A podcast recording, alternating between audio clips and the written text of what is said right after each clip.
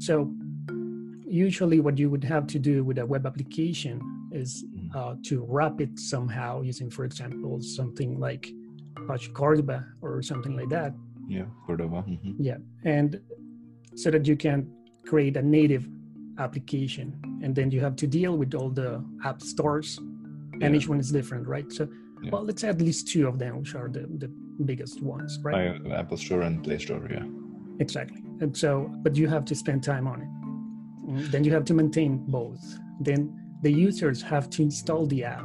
Mm-hmm. Each user has to install the app. And let's say you create a new version of the app that fixes bugs or adds new functionality. Yeah.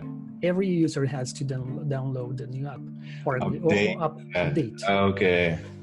With so. a progressive web application, what you have is a, a classic uh, web application that you deploy to one server, and you mm-hmm. control that server.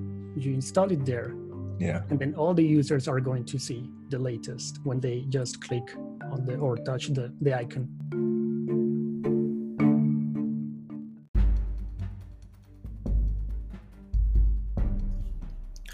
You're listening to the Vaadin Insider Podcast, a show aiming to uncover the processes, mental models, and tools that go into building mission-critical enterprise business applications.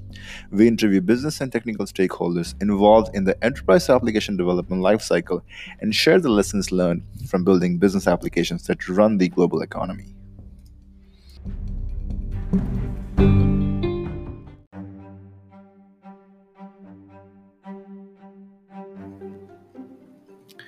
In this episode, we have Alejandro Duarte, who's a software engineer and a developer relations manager at Vaadin, walk us through a COVID nineteen business dashboard he built as a progressive web application in Java just over a weekend.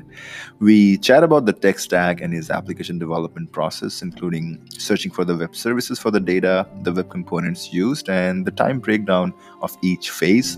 We also discuss how a progressive web application can be a cost-saving opportunity for enterprises uh, with multiple native iOS and Android and web applications for a single business process. Alejandro is also the author of two books, namely Data-Centric Applications with Vaadin eight and Vaadin seven U I Design by Example. He's passionate about software development with Java technologies and very active on Twitter. You can find him at the rate Alejandro underscores DU. We hope you enjoy this episode. Hey, so Alejandro, the, the, the COVID dashboard that you built looks amazing. At first, uh, why don't you, where did the idea came in your head? Hey, let me just go build this COVID dashboard in Vaadin. Uh, well, it turns out I was uh, maybe surfing the web and I started seeing to see a lot of uh, dashboards. And, and I thought like, uh, how hard would it be to build a dashboard like this uh, using uh, a tool like Vaadin? Yeah. And so I just went ahead and, and tried. Uh, it was a, a, like a weekend uh, kind of project, a hobby project, if you wish. And yeah. uh, and so I thought, well, let's give it a try. Okay. And and first I spent like, let's say a couple of hours researching on web services that would provide the data for yeah. the dashboard. Yeah. And I picked one that was pretty cool. Yeah. And I started coding an a Spring app, trying to connect to this web service, which, which was fairly easy also. Uh, to be honest, it was like probably five minutes and I had the, all the data in my Java objects. Perfect. And I thought, okay, let's uh, build a very simple view for dashboard, these, yeah. these data. Mm-hmm. So I just installed or added Vaadin charts. Mm-hmm. And again, uh, it, to be honest, it was like, I don't know, ten minutes. And then I had this first version of the application with real data. Yeah, of mm-hmm. course, it was. It, it didn't look like that great with the styles and everything. Yeah. But you can see the data already. Yeah. And so I thought like, yeah, well, let's complete this project. And I uh, ended up uh, spending uh, the weekend, not crazy hours or anything, just, uh, uh, just around, uh, yeah, like having fun during the weekend yeah. uh, coding. You know, these times you have a lot of free time. So. Yeah. Okay. So I so we're using uh, wait, Vaadin fourteen or fifteen? That was Vaadin uh, fourteen, but it should be fairly easy. I think it's as easy as just adding the or changing the version. Yeah. The POM file. Okay. So we fourteen for the front end. You I heard some Spring there, so Spring for the back end, and you know. And is it pure Java? So you are logic on the server in Java. Yeah, so I'm a Java guy, so I just wanted to code Java. Okay, all right. I did some C S S though, but but mostly Java. Okay, so uh, so the data you found a you know web service out there, and then pretty much uh, pick the one that was relevant. So is the data right now? And for those of you listening, you know I will include the the dashboard, the U R L on the show notes here. So how is is the data real time updated? Your data source. So yeah, so what I did was uh, I'm connecting to our external web service. There are plenty of web services right now providing uh, data around the coronavirus, and yeah. and I picked one, and they were. Uh, it was funny because so I picked one that looked amazing. It had the information I needed or I wanted yeah. for the app, mm-hmm. and it was updated every day according to their documentation. Yeah. But then I don't know, a, a few hours later or during the weekend, I don't know. At some point, they announced that they wouldn't maintain the service anymore. Oh man! So, okay. That, They were not updating the, the data, but yeah. fortunately, then I found another, a replacement, let's say, with kind mm-hmm. of almost the same data. Okay. Uh, I would dare to say that even the, the quality of the data is better. And I just changed, I didn't change much on the, let's say on the front uh, end or the, the Vaadin views. Mm-hmm. Uh, I did, but it was because I wanted to improve the code, but But I just connected to the new web service, generated new Java objects that matched their responses, and, and that was it. So now it's according to uh, what they announced, they are updating this every few hours. I don't know what it means, but also I, what I put in the application was a cache. Mm-hmm. So it doesn't uh, request the web service all the time. Mm-hmm. It's the, the data, it's going to be almost the same uh, most of the time. Yeah. And it's, this cache is cleared every six hours right now or something like that. Okay. All right. So let's talk about the, the, the single page, the application itself. What are the different uh, web components that you're using there? I heard charts. Yeah. So charts, obviously, you see the two charts there. There's this uh, small component. Uh, it's one line of code, literally, the cookie consent. Oh, okay. Uh, okay. Okay. We are using cookie stuff. Yeah. Yeah, so it's something required in some apps in, in Europe yeah. anyway. And there is the the most interesting one, to be honest, uh, well, besides charts, yeah, was the board, Vaadin board component. Which, how, uh, how is it interesting? Yeah, it's interesting because, uh, so I wanted these to, this application to be responsive mm-hmm. so that it will look great on a desktop, big yeah. screen, yep, and on a smaller screen, on a phone. Yeah. And so, but, but I'm a Java guy again. So yeah. I didn't want to do much with C S S responsiveness, stuff. Yeah. Yeah. yeah, I didn't have time for that, and I'm not good at that. So, and this is a one-man project, right? Yeah. So um, one man, one man weekend project to ship a dashboard. Exactly, pretty much, and it turned out exactly like that. And and so I added the Vaadin board. Then I just kind of add, keep adding components into this. This is like a layout. So I mm-hmm. had the charts, I had these numbers, and and then the board kind of shows everything in a nice way, depending on how big uh, it is. Yeah. I didn't have to do anything, literally nothing, to configure the the board. Mm-hmm. And as you can see, it, it looks just great.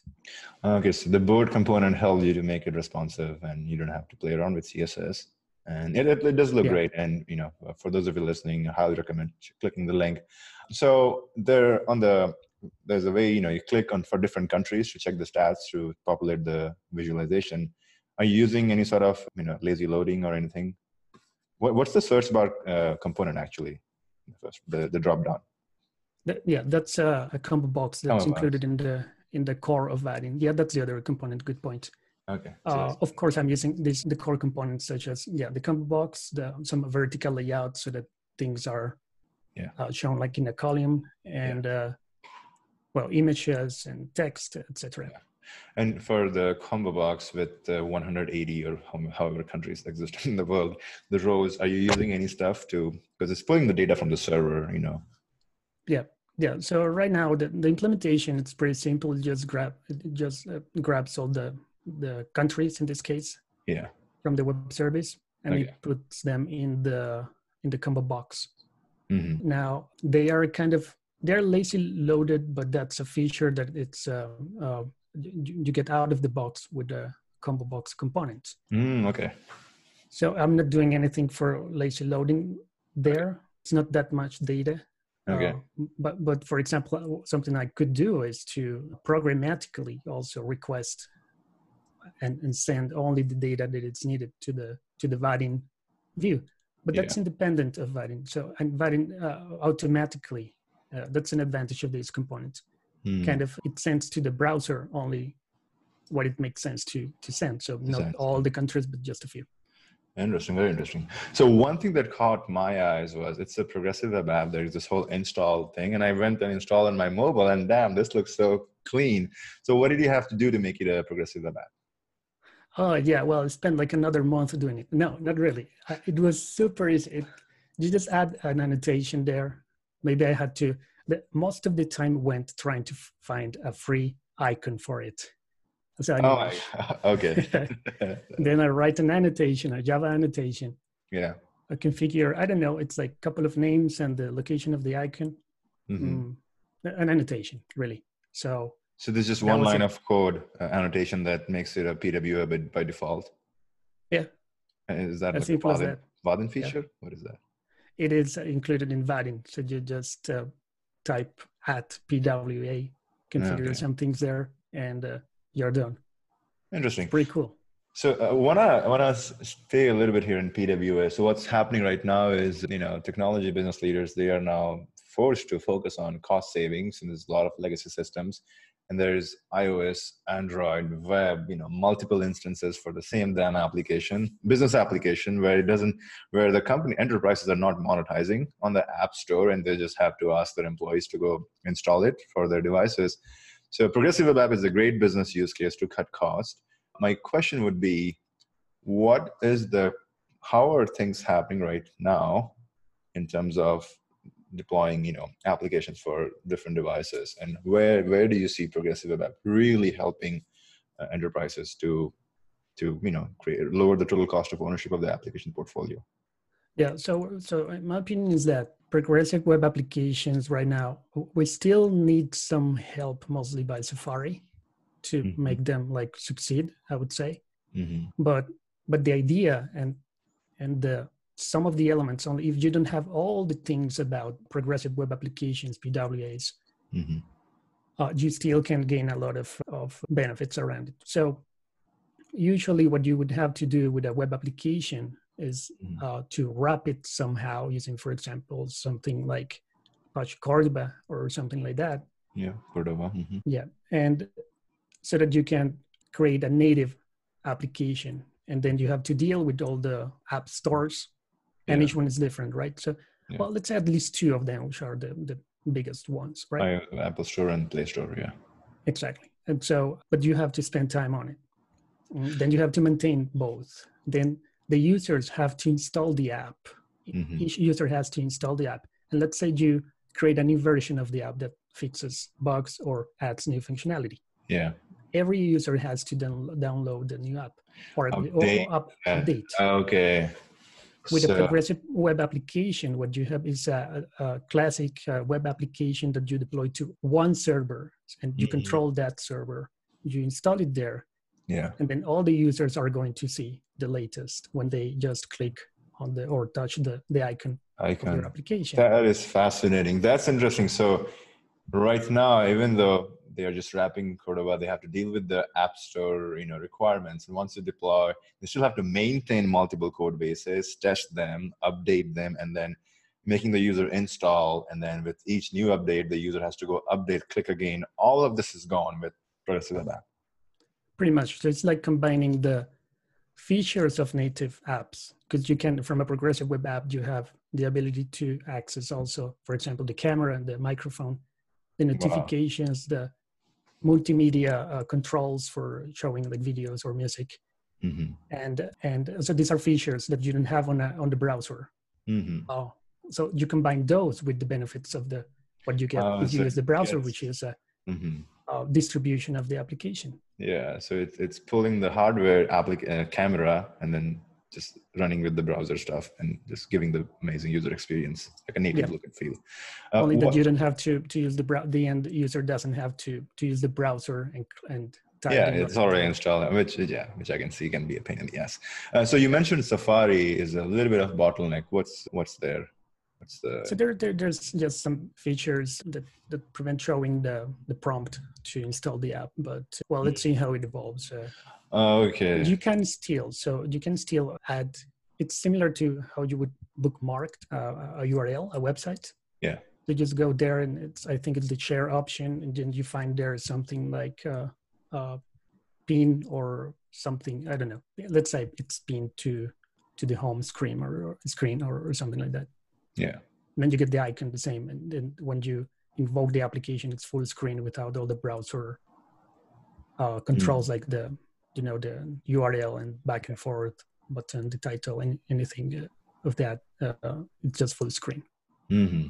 Okay, sounds interesting. Yeah, uh, where can people, uh, developers, uh, get access to the source code if they want to look at it? Yeah, so maybe we can put a, a link, or you can put a link to it. It's on GitHub. They can okay. play with the, the the source code, have a look at maybe something that they can use in their own projects, or even contribute to this project. Why not? Yeah, wonderful.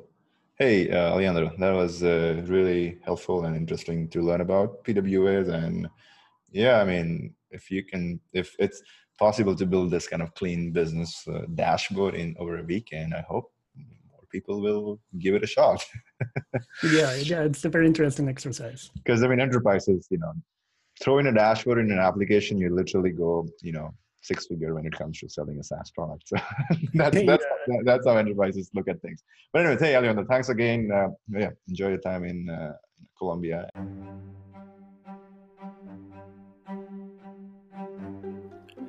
And that's a wrap-up for this episode. If you're interested to be a guest in the show, or you have topics you would like to learn more about related to enterprise application development, find us at vaadin dot com slash podcast.